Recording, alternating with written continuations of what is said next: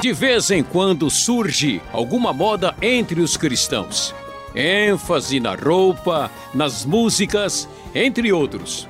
É preciso tomar cuidado para que, no meio dessas modas, não haja nenhum vento de doutrina. Conversando com Luiz Saião, você vai saber diferenciar o que prejudica nossa fé em Cristo e o que é heresia e precisa ser rejeitado. Olá, professor Saião, estamos começando essa série aqui que a gente chamou de Modas e Ventos e vamos explicar de onde que a gente tirou esse nome. Para começar, em Efésios 4:14, Paulo diz para tomarmos cuidado com os ventos de doutrinas. O que são esses ventos, professor? Uma igreja, uma filosofia ou um falso profeta? O que, que é isso? Bom, André, uh, nós talvez temos que organizar aí um evento né, para falar sobre os ventos. O que, que acontece? É, quando a gente pensa numa igreja, uh, nós devemos considerar que a Bíblia tem um conceito de uma igreja saudável, uma igreja que está funcionando de acordo com aquilo que é a proposta do próprio Senhor Jesus com o ensino da Bíblia. E nas diversas cartas do Novo Testamento, o que a gente tem, André, é um desvio de conduta, né?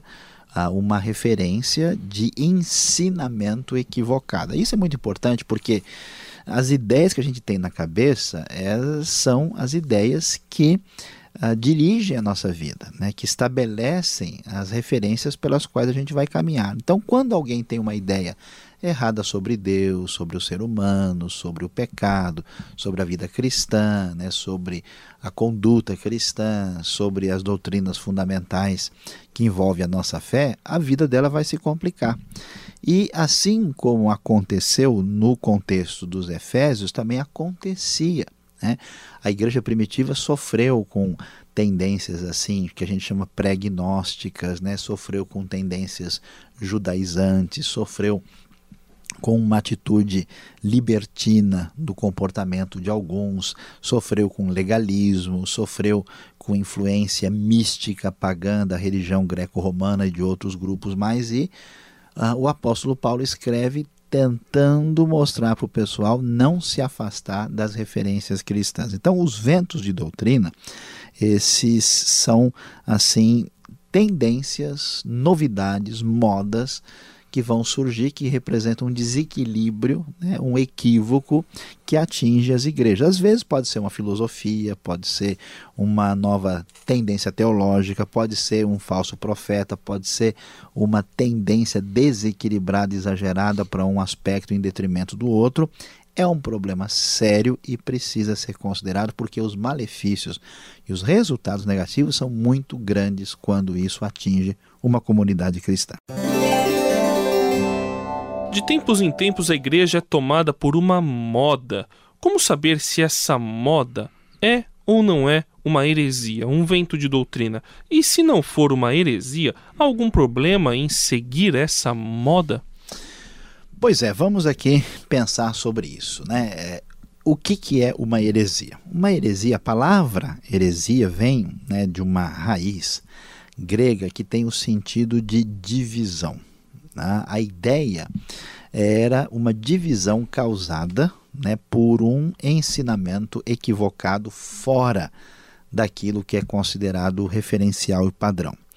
Então é, é importante, André, porque heresia não é só um pensamento diferente, não é apenas um, um costume. Há certas coisas que a gente pode considerar assim que são é, assuntos ligados à fé cristã que são periféricos, são secundários. Então, por exemplo, como é que a pessoa entende que vai ser o governo da igreja? Né? Como é que a pessoa define a sua maneira de fazer liturgia? Né? Qual é a posição específica sobre alguns detalhes da escatologia? Tudo isso é secundário. Então, se numa época ah, há mais ênfase de um lado, mais ênfase de um outro, isso é normal. O problema é quando a gente, vamos dizer assim, bate de frente ou, ou, ou perde a referência em relação ao que a gente chama das doutrinas fundamentais, cardeais, essenciais da fé, e quando essas doutrinas são prejudicadas, a gente corre o risco de ter um prejuízo geral. Então, quando a gente tem uma ideia errada sobre Deus, sobre quem é Jesus, sobre a, a própria ideia do que, que é a Bíblia, qual é a sua função na nossa vida e sobre o que, que é a salvação, né? Nesses aspectos principais, quando a gente tem um ensinamento equivocado que compromete a compreensão essencial dessas coisas, nós caímos numa heresia. E aí a coisa é complicada e os resultados são muito sérios e acabam prejudicando a nossa vida. Então, nesse sentido, eh, a gente tem que ver se aquela observação, ou teológica ou ética, moral é de tal forma prejudicial que nos afasta daquilo que é consenso na tradição ah, cristã, né, que vem da própria Escritura Sagrada. Quando é coisa menor, né, o cristão deve ou não usar óculos escuros. Isso é problema de cada um. Né? O, o cântico deve ser acompanhado de violão, guitarra, bateria, tuba ou piano. Isso é secundário. Né? Isso não é uma heresia, é uma visão diferente sobre coisas menores. Agora nós vamos já entrar em algumas situações mais práticas a respeito de modas, ou ventos de doutrinas, ou heresias. A pergunta é da Elisângela de Santa Catarina, e ela conta que na igreja dela, para participar do momento de louvor na igreja, no púlpito, é necessário estar ou de saia ou de vestido. Isso para mulheres, é claro. Isso é correto, professor Saião? Bom, André, vamos aí tentar ajudar a Elisângela. Como é que a gente lida com essa questão? A Bíblia não nos apresenta em detalhes qualquer tipo de discussão sobre vestimentas uh, numa determinada situação de direção ou de participação de momento de louvor ou adoração.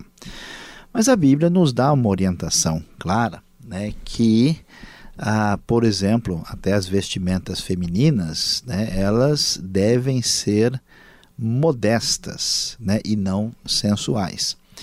Então, o que, que acontece? O problema de ser modesto ou ser sensual também tem uma questão contextual. Né? Por exemplo, em grande parte do Oriente Médio, uma mulher que não tenha um véu na cabeça, é, isso é visto como uma atitude sensual. A gente sabe que aqui no Ocidente o fato da mulher está com o véu na cabeça não tem esse tipo de significado. Então, a, a primeira coisa que a Elisângela tem que entender é na sua própria comunidade. Se existe um consenso na comunidade de que certos tipos de traje não são bem-vindos naquele ambiente, a pessoa deve respeitar a comunidade. Se a pessoa pensa diferente da sua própria igreja, então ele deve procurar uma igreja com quem ele tem afinidade. Não vale a pena dentro da igreja ter uma relação de conflito por essas coisas que são secundárias. Agora, é claro que a Bíblia diz que a gente deve ter bom senso. Então, se qualquer pessoa, homem, e no caso principalmente mulher, usar qualquer tipo de vestimenta que seja, que destoe do contexto, que seja um abuso, um exagero, que seja ah, definitivamente sensual, no ambiente da igreja não é recomendável, não é adequado, tem que estar, por exemplo, quem está numa situação de visibilidade deve pelo menos estar tá trajado de uma maneira em que a pessoa não se torne o centro das atenções e que, de fato, a sua vestimenta não prejudique aquilo que deve ser o mais importante na hora do louvor e da adoração. E isso em todos os sentidos, não só com relação à modéstia ou sensualidade. Para finalizar o programa de hoje, o João de Salvador, na Bahia, quer saber por que hoje em dia vemos igrejas evangélicas promovendo festas e simbologias hebraicas e até cristãos buscando descendência com o povo judeu. Isso faz com que sejamos mais abençoados? Pois é, uh, essa pergunta do João é interessante, ele tem razão. Por que, que isso está acontecendo? A minha impressão, André, é que as pessoas estão procurando uma base histórica para a sua fé, até porque a igreja brasileira é uma igreja evangélica muito recente, né? ela não tem nem 200 anos ainda. E onde é que está a nossa tradição mais antiga? Então, como tem toda uma questão de várias pessoas no Brasil poderem ou não ter uma ascendência aí é, judaica, muita gente está né, buscando nessas raízes essa referência quase que de um pedigree espiritual a partir de uma conexão com o povo da aliança do Antigo Testamento.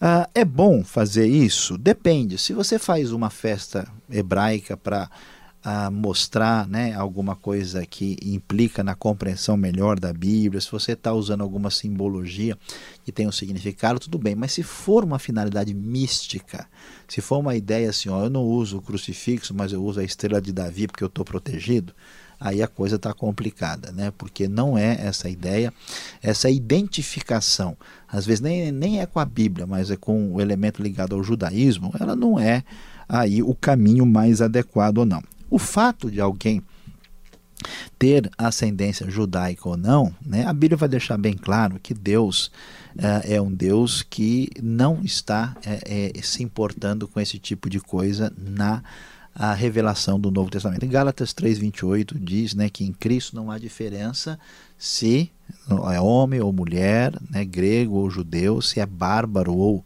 cita né, um sujeito ainda mais selvagem, ou seja, ninguém vai ser mais abençoado em função da sua etnia, que a Bíblia deixa bem claro que Deus ama o povo de Israel, ama todas as nações do mundo e o objetivo é que todos sejam alcançados e salvos pelo Messias. Ninguém é melhor do que ninguém por razões étnicas e nem tem mais bênção particular em função disso. Devemos entender essa realidade.